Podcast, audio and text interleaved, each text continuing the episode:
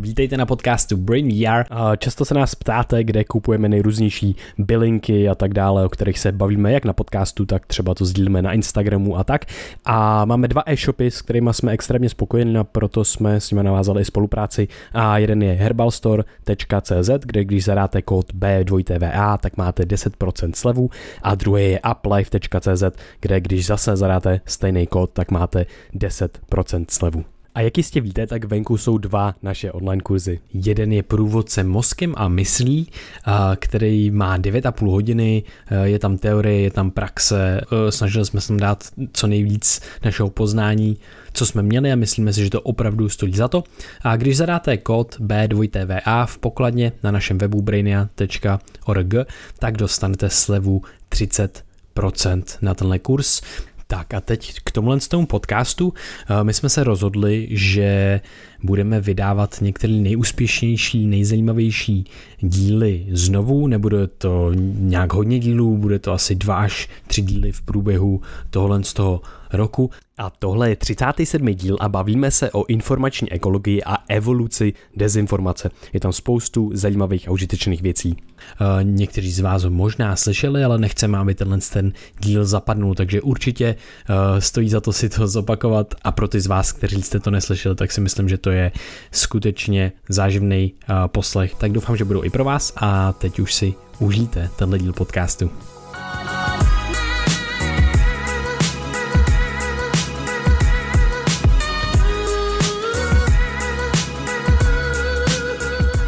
Krištofe. Mhm. Čau, Vejto. Hele, prosím tě, ty jsi dneska přišel a začal jsme řešit nějakou, nějakou zajímavou věc a já jsem se tě chtěl zeptat, jak to, jak to máš s tím, když máš vlastně několik věcí, které chceš dělat, máš třeba tu nějakou vědeckou, vědeckou sféru, kde si zjišťuješ věci teďka zrovna o mitochondriích a tak podobně, ale pak ty vlastně máš zájem v nějaký třeba uh, sféře hudební, literární a tak podobně. A jak tyhle dva světy kombinuješ? to, je, to je fakt dobrá otázka, Vojto. Jo? Protože na ní úplně jako nevím odpověď, no. Nebo je to takový chaotický. A protože ta věda tak tvoří jako velkou moje součást, že mě baví se nimrat v systémech lidského těla a, a v tomhle mě hodně baví, jestli třeba naše posluchači znají podcasty jako je Rebel Wisdom a mm-hmm. nebo Neurohacker Collective, tak David Schmachtenbacher, mm-hmm. mi vyslovit jeho jméno, tak je jeden z těch lidí, který mají široký záběr. Mm-hmm. A to je prostě, on řeší jako medicínu až po nějakou faktu, hlubinou, filozofii, psychologii a takhle a je neskutečný, kolik toho ten člověk ví. A mě vlastně ten přístup jako dost fascinuje, protože moc rád propojuju ty nejrůznější oblasti mm-hmm. a hledám, kde se jako vlastně můžu inspirovat pro to, abych to mohl využít v té jiný. Tak to je, řekněme, jakoby ta, uh, já nevím, s tomu říkat vědecká část, prostě takový to víc, víc analytický myšlení mm-hmm. a pak mám tu druhou část a to je, že jo, právě ta hudba, ta literatura, takhle, který se teď mm-hmm. právě nestíhám moc věnovat ale tvořila právě moji velkou část v minulosti.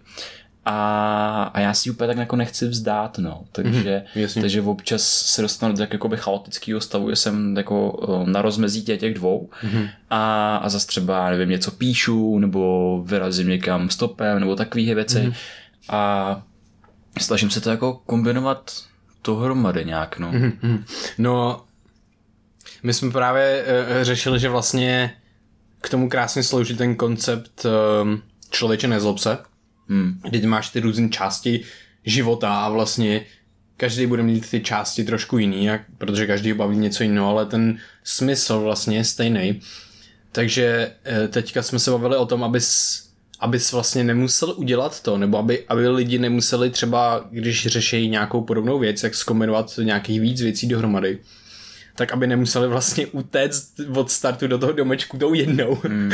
a tam, tam se zaseknout a pak prostě vzít tu druhou a běžet do domečku s tou druhou.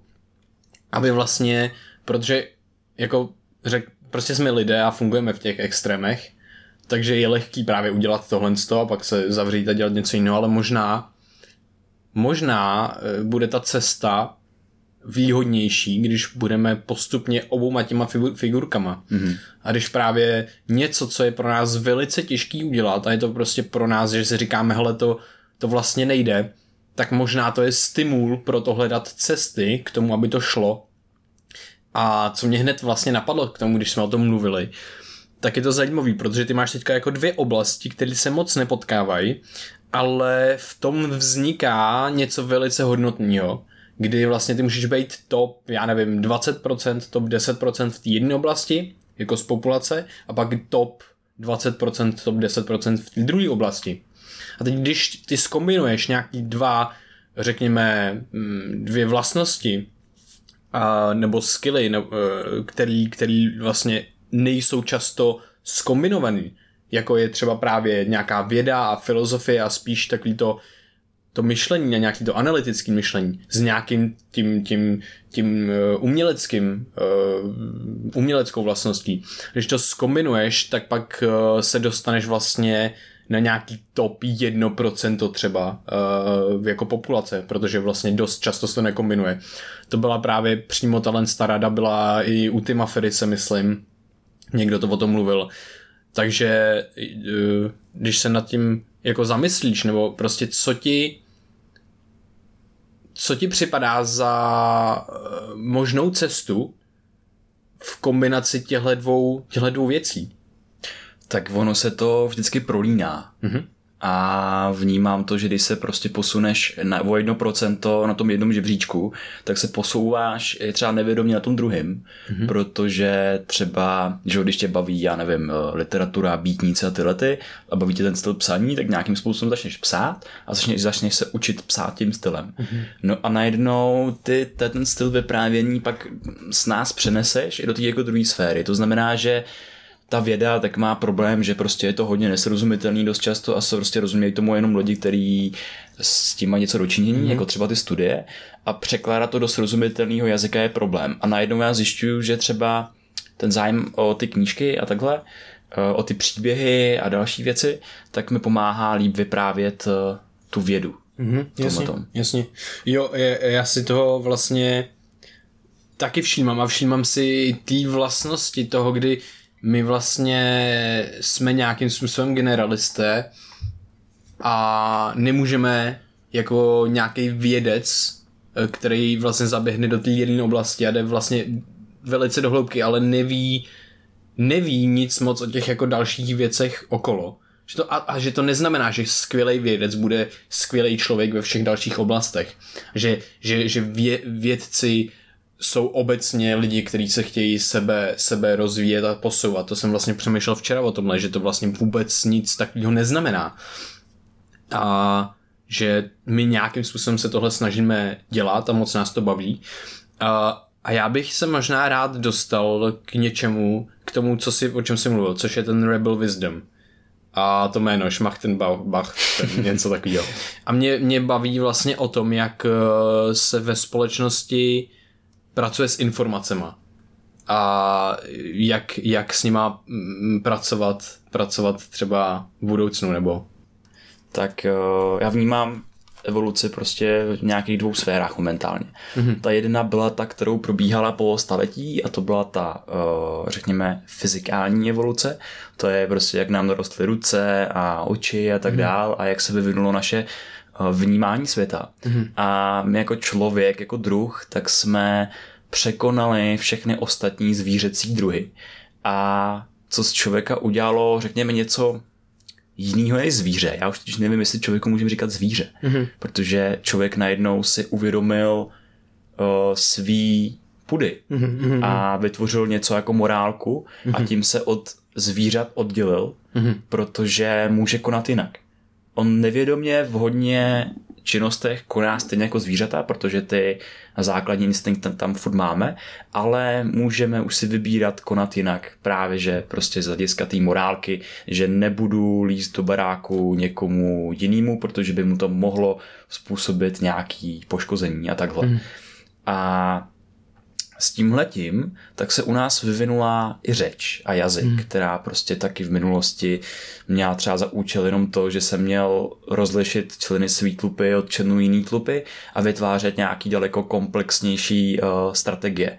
Oni jsou třeba právě už nějaký jako uh, důkazy od primitivních třeba smečkách, už dinosaurů, který měli mezi sebou třeba nějaký primitivní signály, mm-hmm. jsou nějaké jako teorie mm-hmm. a který díky tomu oni vlastně, ty malinkatý zvířata byly daleko silnější než třeba to jedno velký zvíře. A tahle ta věc udělala z člověka neskutečně silného tvora, protože mu otevřela v mysli prostor, kam mohl vkládat myšlenky a ukládat věci, protože najednou paměť začala fungovat tím způsobem, oh my god, to je ten klacek, tak se mi hodil prostě v k ním rání tohoto hnízda a já jsem z něho dostal med. Tak nebo se uložit ten klacek a to prostě hnízdo a takhle. A najednou, OK, tak když já vezmu ještě jako jednoho člena té tlupy, tak to hnízdo můžeme dokonce sundat mm. a hmm. bude s tím jakoby se snáš manipulovat. Takže díky jazyku a tomu prostoru v hlavě vznikaly, daleko komplexnější strategie chování. Mm. A to nás dostalo až do situace, že jazyk je hlavní způsob uvažování, kdy jak dneska vytváříme smysl ve světě mm-hmm. a zároveň díky jazyku tak přijímáme informace. Jenže ty informace jsou formou slov. A slova je něco, co není dokonalý a co má víc možných významů. A já, abych, abys ty pochopil, jak já třeba myslím slovo uh, strom, tak se mě musí, musí mě to doptat. Jestli myslím třeba filogenetický strom nebo strom jako na zahradě, co se ti pod tím představí, spousta věcí, že jo. Prostě má to vícero významů a, a vzniká tady obrovské množství nedorozumění. To znamená, a zároveň ten fenomén dnešní doby je, že my dneska bereme hodně věcí zkratkovitě ve zkratkách a nemáme na to čas. To znamená, že to, co já ti předložím za informace, tak ty máš tendenci se je předzat tak, já, jak já jsem ti je předložil, ale já nikdy nemůžu vidět, jak ty se je vyložíš, pokud nemáš nějaký hlubší uh, poznání těch informací. A díky tomu ty můžeš vkládat do toho informačního prostoru slova a ty budou narážet do myslí dalších lidí a budou je nějakým způsobem ovlivňovat. A to je další stupeň té evoluce, který jsem tady chtěl naznačit. To je ten informační. Že najednou my vytváříme smysl v tom informačním světě a tam jsme jako čerstvě narozený děti. Protože v něm nemáme ten systém, kterým bychom rozpoznávali pravdu od lži a rozpoznávali, co je pro nás užitečný a co je pro nás neužitečný. Takže ty můžeš vědomě i nevědomě, tím, co vpustíš do toho prostoru, uh, otrávit ten informační systém. Hmm když tam budeš pouštět špatný slova, špatnou náladu. A prostě dnešní třeba média jsou toho příkladem, protože uh, třeba vpouštějí do prostoru informace jednostranný, jakoby hmm. jednoduchý, že třeba hrajou na emoce, že třeba tam se na ostrově vlodili uprchlíci a ty si to přejmeš prostě jako automaticky a už tam nemáš ten kritický filtr, který bys to prostě prohnal dál. Protože jsi zvyklý na ten typ informací, na ty, ty top uh, emoční informace, který ti takhle jakoby hází ten systém a nemáš vytvořený to podhoubí, ty kořeny toho, tý, toho myšlení, který by to zpracovávali, který by to byli schopni přehnat těma kritickýma filtrama. A, a vlastně je to i náročný se vytvoříš ten sval kritického myšlení. Tak jak odlišit tu pravdu od lže? Jak tohle to vytvořit? Protože se tady bavíme o nějakých zajetých vzorcích, jak nás učila kultura, jak nás učila společnost, do toho než jsme vyrostli, než nám bylo 18, tak máme tendenci některým slovům věřit víc a některým mí. A jenom podle toho, jaký, to, jaký ty slova mají nádech. A ty přijímáš ty informace začátku nevědomě a nejsi schopnej rozlišit, který, která ta informace pro tebe bude, bude dobrá, která špatná, která ti zajistí přežití, která naopak ne, že jo? Ale v jistý moment tak ty se dostaneš třeba díky vzdělávacímu systému do určitý kognitivní kapacity, kde máš ten prostor v hlavě tak velký, že najednou dokážeš si vzít třeba ty slova nebo ty koncepty a podívat se na ně z jiného úhlu. OK, doma mi říkali, že pravičáci jsou debilové. OK, tak teď konc potkám se s pár lidma, který mají ten názor a potkám se s pár lidma, který je třeba volej a podívám se na to z druhé z druhé strany. A najednou ty můžeš přehodnotit svý stanovisko.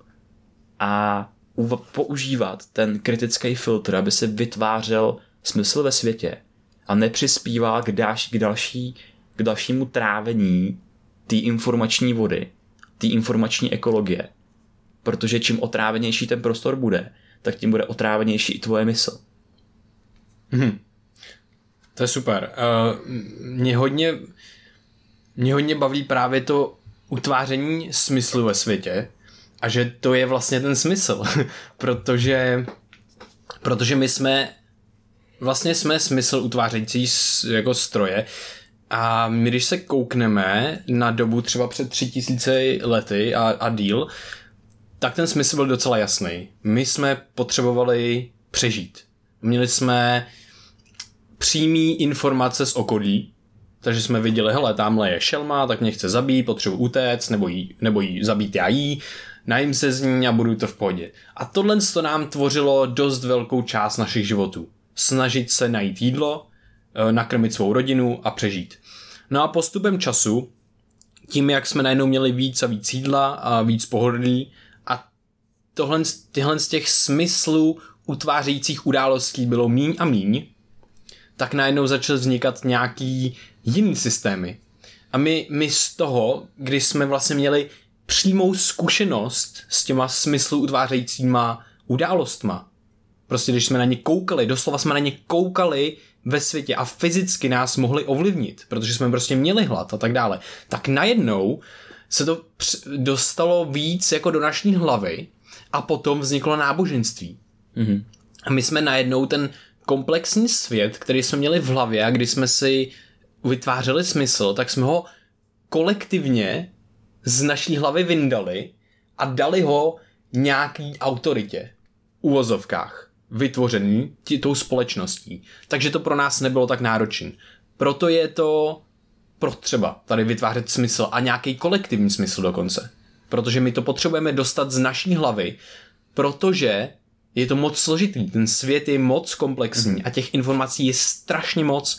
No a co se stalo, vlastně co se děje v evoluci, je to, že zvířata, organismy mají určitou výhodu misinformovat nějakou svou kompetici. A to může být Jakože dezinformovacího protivníka. dezinformacího protivníka, přesně tak.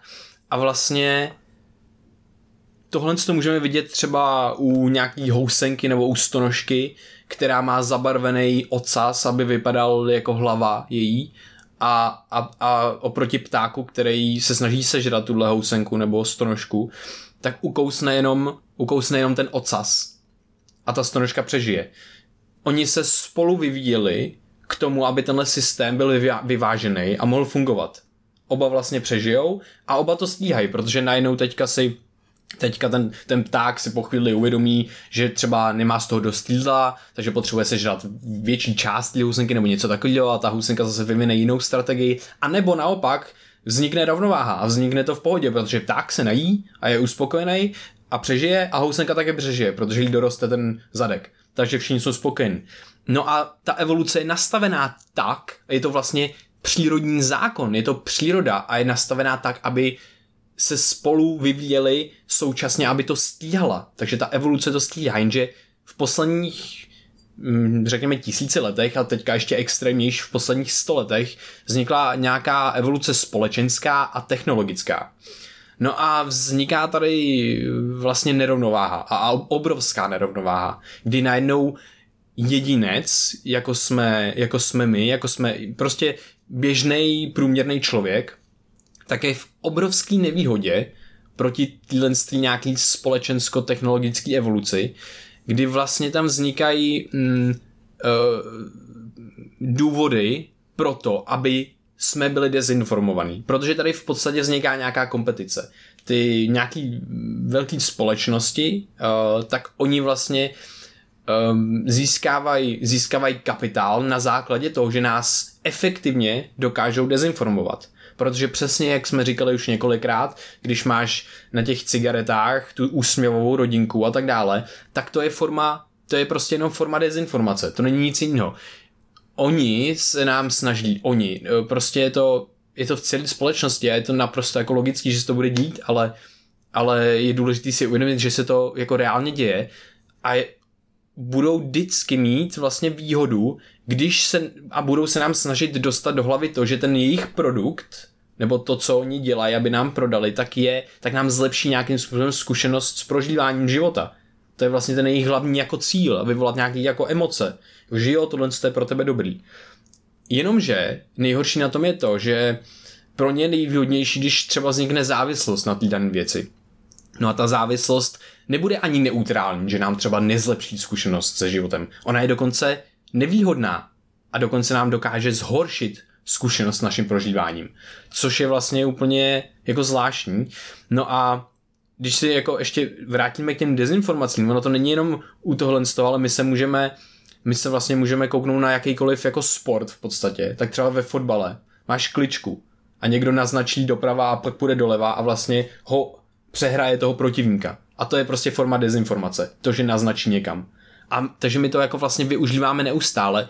Další věc je, že stačí, aby si držel informace, které máš a, a nedával je, nedával je prostě ne svým soupeři, prostě jakýmukoliv člověku vedle. Ale ano, může to být třeba, řekněme, farmaceutické společnosti. Máš dvě farmaceutické společnosti, soukromí, a jedna z nich má, hele, tohle to pomáhá trošku proti rakovině. Super. Ale místo toho, aby se zlepšilo obecnej, o, obecný vlastně žití ve světě, uh, tak oni si to nechají pro sebe, protože by na tom eh, vydělala, nebo neby, nevydělali by na tom to prostě potom tolik, protože ta druhá farmaceutická společnost by si to vzala a třeba má nějaký ještě jiný jako lék, který trošku pomáhá, teď by to skombinovala a najednou uh, by měla třeba prostě výhodu oproti ním. Takže to vlastně nemůže udělat. No ale když se vezme, že kdyby byly tyhle dvě společnosti a obě vyvinuli něco, což se reálně se to děje, jako tohle je reálný příklad, nemusí to být z rakoviny, může to být s něčím jiným, ale každá vymyslí trošku něco jiného.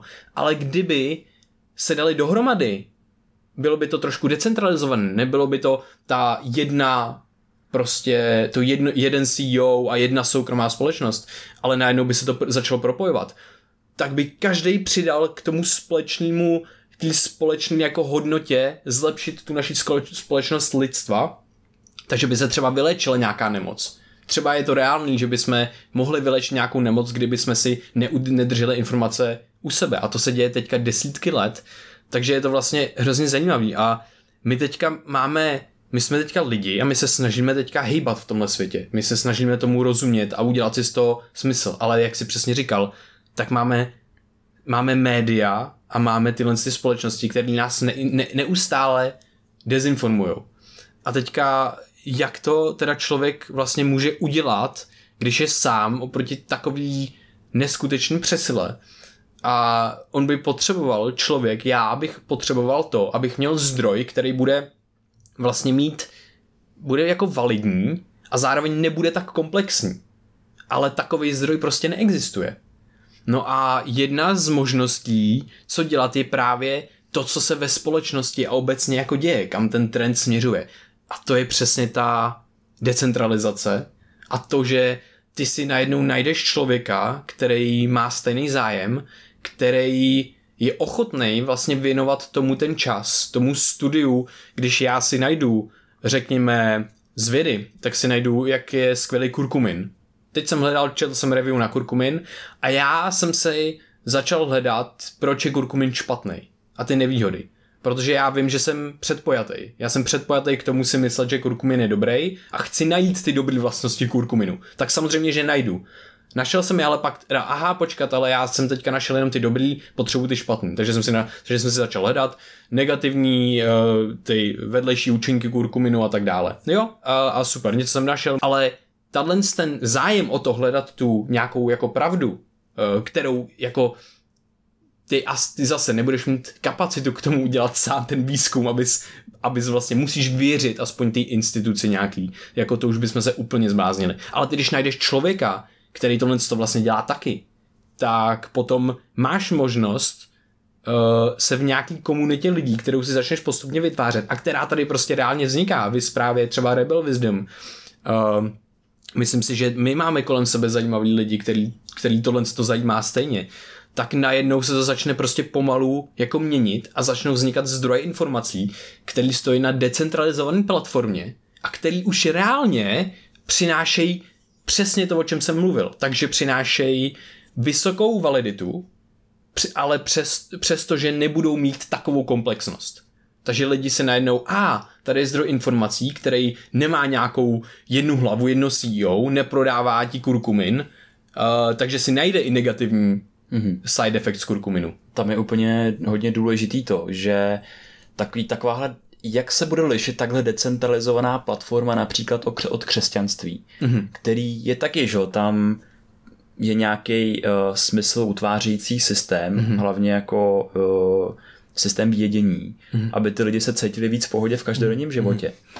Ale když v tom systému se objeví někdo, kdo klade otázky, a kdo právě se zamyslí nad tím, proč kurkumin by neměl být dobrý, tak proč třeba Bůh by neměl být dobrý. Jo, jo, jo, takové věci.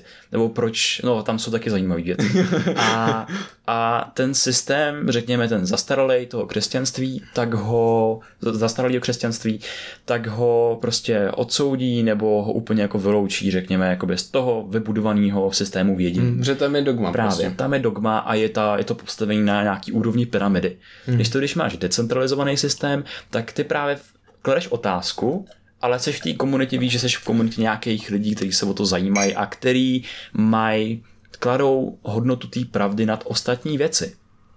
A najednou ty víš, že když vzneseš tu otázku, tak tím uzdravuješ ten systém, protože ty lidi můžou věřit nějakým dogmatům a tebe se na tom něco nezdá. A to, jakmile vzneseš tu otázku, začneš se zabývat tím, proč by to vlastně nemělo fungovat, tak najednou jasně, že se setká s tím argumentem, ale už to bude zdravý argument a ty už spolu vytváříš ten systém a máš možnost se ptát a máš možnost uzdravovat ten systém. To je tady mluvím o těch informacích, které toho systému vnášíš a jako kritický člověk do toho systému vnášíš úplně nejvíc. A ty jsi tady před chvílí se bavil o tom ještě jako uh, utváření smyslu ve světě, když vlastně celý ten systém je trošičku postavený uh, proti nám, postavili mm-hmm. jsme se ho tak sami. A to je, že spousta věcí nás tady klame, mm-hmm. protože uh, nemůžeš věřit přesně tomu, těm reklamám, které jsou na tebe přímo dělaný, nemůžeš moc uh, věřit, že tohleto pozornost potřebuješ, mm-hmm. protože je to přesně dělání na tvůj emoční mozek a v tomhle tom, když se tě snaží klamat ty společnosti mm. a ty lidi, tak ty potřebuješ přesně toho dalšího člověka, mm. s kterým ideálně se mu budeš moc bavit. Ne, který s tebou bude souhlasit, který bude kopie tebe samotného, ale který s kterým budeš utvářet společně ten smysl, s kterým se budeš trošičku hádat mm. a vytvářet ten komplexní systém v tvý hlavě, který mm. ti usnadní potom život. Jo, jo. To mě, to mě právě to mě právě fascinuje na tom, že ty jsi tady řekl, že když se někdo bude ptát, tak právě to je to, co tě, to je to, co bude potřeba vlastně v tom nějakým decentralizovaným uh, uzdravování toho systému. A mě právě baví to, že v tomhle tom systému právě vznikne to, že ty si najednou budeš vážit těch otázek a budeš vlastně vyhledávat, budeš chtít v tom systému, v tom, to, co jsi vytvořil s těma lidma, aby se tě někdo zeptal. Ty budeš chtít, aby se kladly otázky. Takže to nebude jako systému, řekněme, křesťanství, kdy ty nemůžeš se v podstatě zeptat, protože by prostě tě, bys tam úplně nemohl fungovat v tom systému, ale naopak tady vzniknou vzniknou důvody pro to, proč se ptát, protože najednou je to vyhledávan. A to mi přijde jako hrozně důležitý, že tímhle způsobem se to pak dokáže posouvat dál. Že prostě vlastně ta vděčnost za to, že se ti někdo zeptá a že tě se ti snaží vyvrátit něco, co si myslíš, je úplně jako vlastně hrozně úžasná. Je to vlastně o tom, jak pořád klademe důraz na nějaký kritický myšlení a to já jsem se totiž na začátku chtěl vyjádřit k jedné věci, kterou no. jsem nestihl, tak si stihnu možná snad teď. Jo, vy, vy a, a to je to, Máme co, se, co se snažíme tím podcastem vlastně předávat. Mm-hmm. Protože já si uvědomuju, že s každou informací, kterou vypustím, tak se někde venku může najít člověk, který ji pochopí špatně. A vlastně já na tím pak přemýšlím a říkám si, že jsem to mohl říct nějak líp, nebo nějak to zaobalit ještě jako do nějakého jiného slovního rozpoložení hmm. a pak si říkám, OK, to bylo moje já, který to řekl v minulosti, který bylo v nějakém rozpoložení. Protože my jsme, myslím si, že osobnost funguje v čase, že prostě nikdy nejsme ten, ta samá entita, která třeba tady byla mm-hmm. před týdnem mm-hmm. a třeba Krištof před týdnem tak byl ovlivněný únavou, emocemi a dalšíma věcma, to znamená, že to, ten způsob vyjadřování byl takovej hodně jako jednostranný a mohl tak jako se i zdát. A, ale tady vlastně hodně chci vyhodit ty hodnoty, který, kterými zastáváme. A to je nějaká jako sebezodpovědnost za přijímání, za přijímání informací. Ne za vydávání, ale za přijímání informací. Mm-hmm. On to je jako, zase jako provázaný systém. A to je, že přemýšlet nad čím jako kriticky mm-hmm. a protože my po vás hm, chceme, abyste nám na 100% nikdy nevěřili.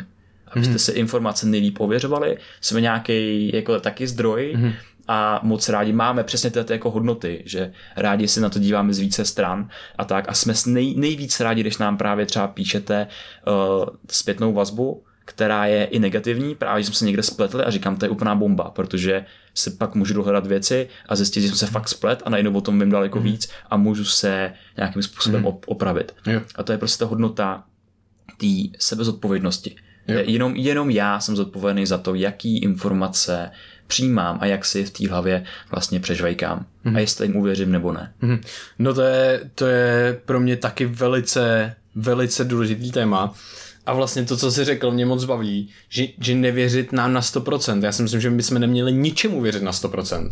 Takže je blbost věřit nám na 100%, protože prostě s tím to někdo řekl, to believe completely is to die intellectually. Mm-hmm. To mhm. nějaký takovýhle mám rád, takovýhle citát a Myslím si, že to je prostě pravda. Když něčemu uvěříme na 100%, tak umí, umírá kousek z našeho intelektuálního já, což vznikají, možná nemusí být problém, ale možná občas jo. A vznikají tam nějaký právě dogmátka a Oni jsou ty dogmátka krásní v tom, že usnadňují to utváření smyslu. Jo. Je to nějaká zkratka, je to nějaký zjednodušení, ale jak jsme se bavili, ten systém není vůbec jednoduchý. Já my se v něm zmítáme v takovém jako proudu nejrůznějších uh, vlivů mm-hmm. a prostě přitom tam musíme udělat ten, ten systém v tom. Ale právě v tom nám můžu pomoct další lidi, kterými my se jako držíme a který mají ty samé hodnoty jako my a nezastávají právě třeba jako ty dogmata. Mm-hmm. A rozpoznat takový dogma, tak je jako obrovský složitý a myslím si, že i důležitou součást toho, toho tvoří uh, jako přiznat si, že se můžu mílit a že mílit je se úplně, mílit se je úplně v pohodě. Prostě jo. je úplně v pohodě nevědět a říkat blbosti, když jsem schopný potom si to uvědomit a třeba přehodnotit svý stanovisko, hmm. když mi někdo dá jako validní Přesně. argument. A taky ty hodně vlastně, jak jsi říkal, že se potom jako o tom přemýšlíš, co si vlastně jako třeba řekl nebo takhle, tak mně přijde důležitý jako být prostě právě v pořádku i s tímhle s tím, mm. protože prostě přesně ty máš nějaký názory a ty názory, ty nepřeklád, ty je neříkáš jako, že takhle to je. My nic neříkáme, že takhle to je. Mm-hmm. My mhm. říkáme nějaké věci, které si myslím, že jsou v tuhle chvíli nejpravděpodobnější. Mm-hmm. A ty se prostě snažíme předat. Myslím si, že jsou nejvýhodnější, nejvíc nás fascinují a nejpravděpodobnější. To je to, co se snažíme předat a prostě ta zodpovědnost, to není tvoje, to, jak si to kdo vezme. To je jejich zodpovědnost, mm-hmm. to, to, co přidávají do sebe. Takže to mi přijde hodně, hodně zajímavý. Mm-hmm. A no. Je to vždycky jako, mi to připadá, že to je právě o té diskuzi, kde najednou nevím, jestli se dostali nějaké určitý sociální bubliny, ale připadáme, že ty uh, věci, ty koncepty nejdou proti sobě, ale právě jdou spolu. Že ty diskuze, v kterých jo. já jsem se začal teď ocitat, už se nepodobají těm v minulosti, že to bylo spíš, kdo má pravdu a kdo tomu druhému nabije, nabije hubu, ale že teď diskutujeme, aby jsme fakt přišli společně na to, co je nejpravděpodobnější, mm-hmm. co, co je jakoby nad náma v tom, v té diskuzi, o kterých se bavíme. Mm-hmm. A to mě jako moc baví a rád, to vlastně bude, bude dít dál, no. Jo, jo, jo. Já myslím, že, že jo a že vlastně my jsme si teďka nedávno říkali, že jsme, že jsme jako ve snu teďka. To je hrozně zajímavý, jako s kterýma vlastně lidma se teďka můžeme bavit, moc nás to baví. Uh, a co jsem teďka četl za studii, tak ta byla o předpojatostech, o různých biasech.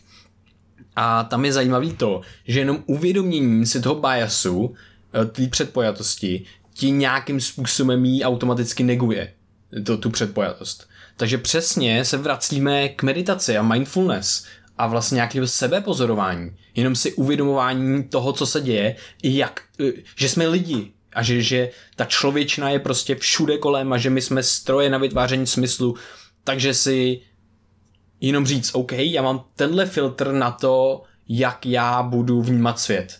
A když si uvědomím, že mám tenhle filtr, tak to to tenhle filtr, to je ten bias, to je ta předpojatost. Takže automaticky já právě budu nějakým způsobem přednastavený proti ní, teda když mám zájem o to být co nejmíň předpojatý.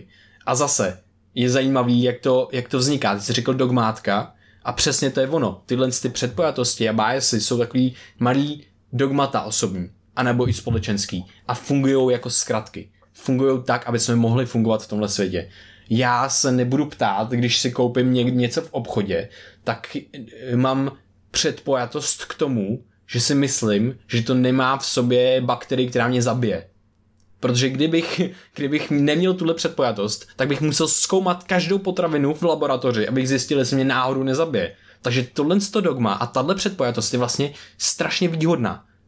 Většina jich bude výhodných, protože většina bude fungovat v nějakým... My, my vždycky budeme mít uh, nějaký předpojatosti. No, samozřejmě. Jenom otázka, aby jsme si vybrali, řekněme, ty nejzdravější. No, no jasně. Protože no vždycky jasně. budeme konzumovat jídlo, bavit se s lidma, lítat letadlem a takové věci, mm-hmm. ale právě vždycky si prostě už máš takový ten mentální prostor, že si dokážeš dát vedle sebe ty, ty uh, plusy a mínusy, řekněme, té dané věci. A řekneš si, jakoby, OK, teď mám hlad a je třeba 10 večer a nemám prostě možnost něco jiného, tak OK, buď můžu jakoby půstovat až do rána, anebo prostě když mám fakt hlad, tak si prostě koupím něco, co tady z toho je. Co z toho mi může způsobit nejmenší poškození zdraví. Jo.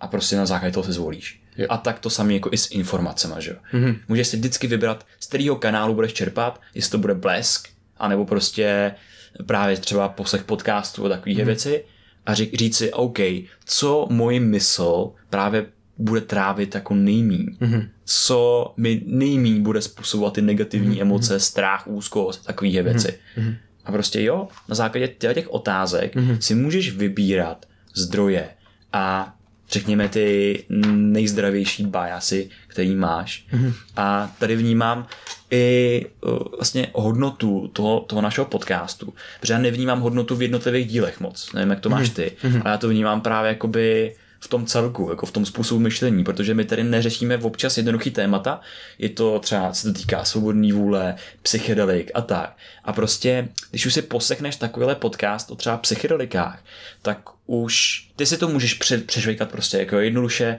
ty věci, které tam říkáme a vzít je třeba doslova. Mm. Prostě, protože my předáváme hodně často fascinaci, naši fascinaci těm látkama, změněnýma stavama vědomí, ale součástí těch látek je například uh, celá jako negativní jako škála věcí, nebo mm. uh, ten respekt kterým, mm-hmm. s kterým k ním přistupovat. Že to mm-hmm. není jedno duchý téma, nemá to jednoho ducha mm-hmm. a potřebuje s tím zabývat jako dlouhodobě, mm-hmm. aby si pochopil, o co jde a aby si jako vlastně pochopil třeba i náš pohled, že jo, jak se na to díváme.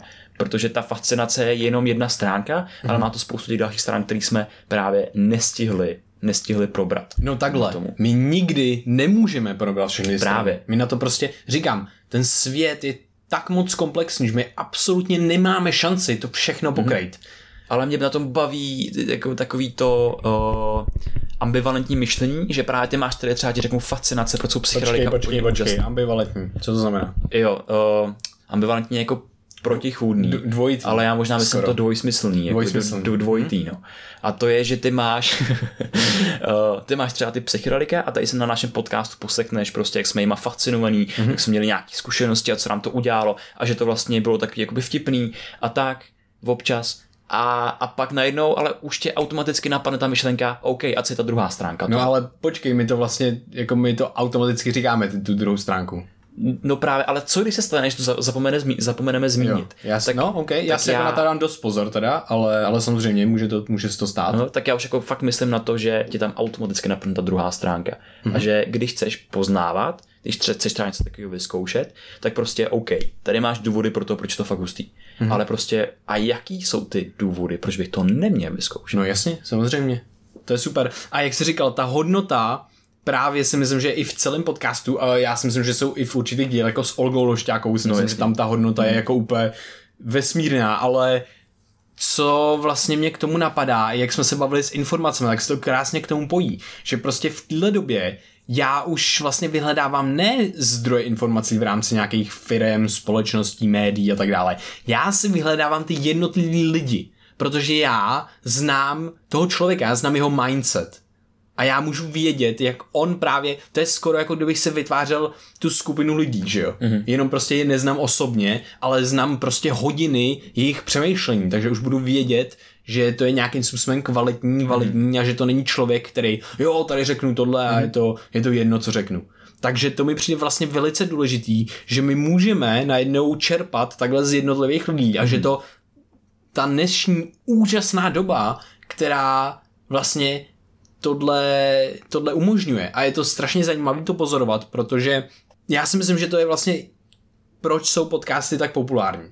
Protože v podcast, podcastový boom byl tak jako deset let, před deseti lety by podcast jako nevěděl nikdo v podstatě, co je. Hmm. Ale třeba dva, tři, čtyři roky zpátky, to v Americe vybouchlo teďka rok zpátky, nebo půl roku tady v, i v Česku to začíná, začíná narůstat a vlastně tam přesně vzniká ta, ta, ta nutnost toho dlouhého formátu, kdy ty nemáš jako jednotlivý uh, zprávy, že jo, tady se stalo tohle, to umřeli, bla, bla, bla, něco, něco, něco, někde, hladomor, takovéhle věci, ale máš tam tu komplexní informaci a máš to v tom kontextu toho člověka, mm-hmm. který ho nějakým způsobem znáš a najednou ten máš hodiny jako jeho kontentu a jeho mysli. Mm-hmm. A najednou ty už můžeš věřit nějakým způsobem. Samozřejmě ne na 100%, ale můžeš být, můžeš mu důvěřovat, důvěřovat daleko víc. Mm-hmm. Jo, takže tohle mi přijde vlastně ta hodnota, která tady jako stoupá a která je v dnešní společnosti tak strašně důležitá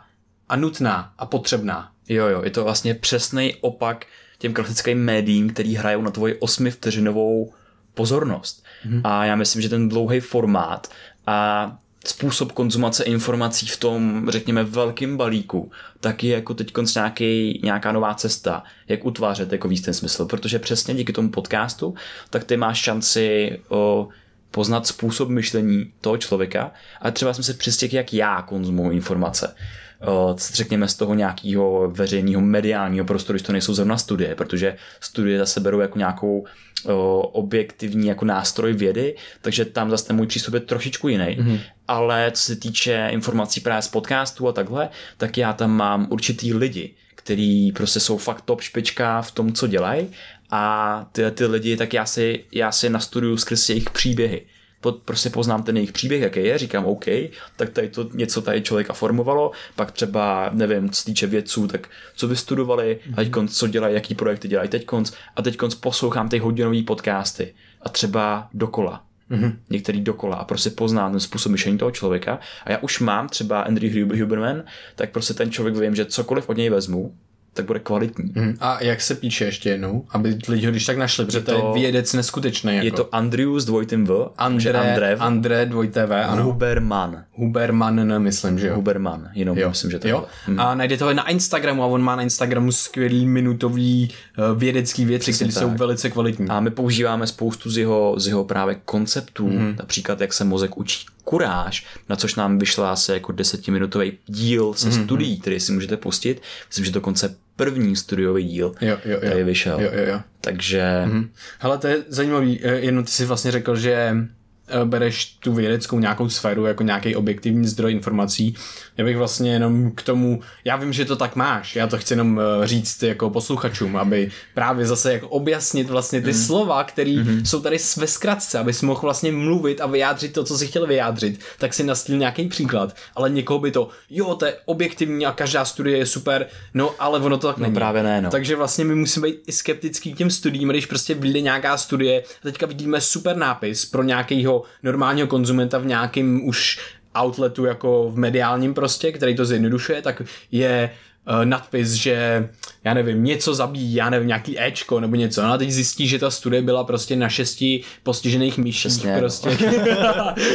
Takže jako... Uh, Nezopakovatelná nikým jiným, že jo? Přesně. Jo, taky co je, co je vlastně zajímavý je, že udělali jako statistiky studií, které vycházely, všechny, co vyšly a mhm. všechny, co nevyšly, tak normálně ta, ta e, jak jsem říká, re, re, re, e, e, že to můžeš zopakovat, e, jak to slovo? No prostě zopakovat studii, no. A, ale jako replikace, jo, ta replikace, replikace, replikace těch výsledků hmm. normálně byla pravděpodobnější u těch studií, co nevyšly, u těch nepu, nepu, nepublikovaných, což je jako crazy což je šílený. A tady si říkáme potom, jako, že hm, věda se Počkej, super. replikace výsledků studií, který nevyšly, jak to myslíš? No, máš unpublished data a unpublished studie. Jako nezveřejněný data, ne... nezveřejněný studie. Jo, jo, jo. Mm-hmm. A ty, co se zveřejnili, tak ta replikovatelnost těch zveřejněných studií měla nižší úroveň než replikovatelnost těch nezveřejněných. A to je logický, protože když jsou nezveřejnění, tak tam něco nevyšlo, řekněme. Proto by no ne, nezveřejnění. No, no, no ale a... nevyšlo to jim podle toho, jak chtěli, aby to, jim to vyšlo, že jo? To proto je nezveřejnili třeba. No jasně, ale proto se že zveřejňují studie, které třeba nevídou. Protože díky tomu ty zjistíš, kudy ne. To je hrozně důležitý. Zjistit, kudy ne, a pak můžeš no, teprve zjišťovat, jakoby, co teda bude fungovat. No jasně, ale tady to právě ukazuje na to, že ty nezveřejněný je to kudy jo. Ale vědu zase prostě ovlivňuje, ovlivňují peníze a finance, že jo, ten bias tam no, je obrovský. No to je, o tom mluvím, to a, ono. A právě, že jo, ten i celý, že jo, minulýho století, kdy byly vědy, teda jako studie normálně manipulovaný různýma i společnostma mm-hmm. a prostě fakt byly věci najatý lidma, aby se falšovali výsledky. Takže ten prostor je taky jako brutálně otrávený. Mm-hmm. A ty musíš i, i v přístupu ke každý té studii mít tam ten kritický mozek, no, který se říká, odkud to je, od koho to je a teď konc... Čím kým to bylo zaplacen? No a teď se koukáš na ty jako uh, linky s těmi ostatníma studiemi, jak hmm. to mhm. spolu jako koreluje. Je to nesmírně komplexní věc, ale právě třeba, když máš už prostě svůj ověřený zdroj, nějaký prostě jako ResearchGate a bereš to od určitých těch vědců, tak najednou tam už to je zase jako něco jiného, že jo. Ale přesně, když máš prostě studii se šesti vzorkama, která proběhla jednou, tak prostě to nemůžeš hlásat hlásat jako přelomový objev. Nebo jako nějakou super pravdu. Přesně tak, protože přelomový objevy vždycky nepřijdou, se na ně nepřijde prostě první studií, ale až replikovatelnost přesně, studie. Přesně, přesně. A je to proces několika let, že jo? jo, jo, jo. Takže třeba, jak vyšla studie, že bylo DMT v mozku, eh, našel se DMT, jako, který se syntetizuje prostě v mozku potkaná, že jo? jo. Tak zase, počkáme se na replikaci. Jo. No, jo, je to zajímavý, je to hodně zajímavý. Jenom uh, několikrát jsme tady dneska zmínili předpojatosti a biasy, ale já, já si nemůžu, já to nemůžu nezmínit. Četl jsem teďka studii velice zajímavou, uh, spíš teda psychologickou, ale když, když pojmenovali nějaký hur, hu, hurikán uh, ženským jménem, tak umírá daleko víc lidí, protože oni, oni, oni ho vnímají jakože je méně nebezpečný. Takže umírá daleko víc lidí. Fakt? Jo. To jo. Je to crazy úplně. To je hustý. Protože jsme předpojatí logicky, že jo, takhle. Uh, takže, takže to jsem jenom, to mě jenom teďka jsem si vzpomněla to, protože to je fascinující, jakože jak moc to ovlivňuje naše životy uh, i, i v takhle extrémních situacích. Každý rozhodnutí, že cokoliv se pustíš do vlastní identity, tak, tak ovlivňuje to, jak se budeš rozhodovat no, i v extrémních tak, situacích. Tak se, tak si řekneme příklad. Blíží se hurikán Igor a blíží se hurikán Anička. ne, prostě jakoby, že ti to ovlivní. Co to je za příklad? To je skvělý příklad. tak jak si, jak, si, no. jak si jako, jak budeš se chovat, když se blíží hurikán Anička, a než když se blíží hurikán Igor. Já mám třeba jako Igor... kámošku Anička, je fakt hustá. jo, takhle. No tak nic, tak ty jsi rozbitej zrovna. ne, tak jasně, pro každého to bude jinak, ale třeba pro mě Anička by byla jako jo, třeba taky jsem hustý Aničky, ale prostě to není Igor, víš co? jo, Igor, no. Vasiliev. Vasiliev.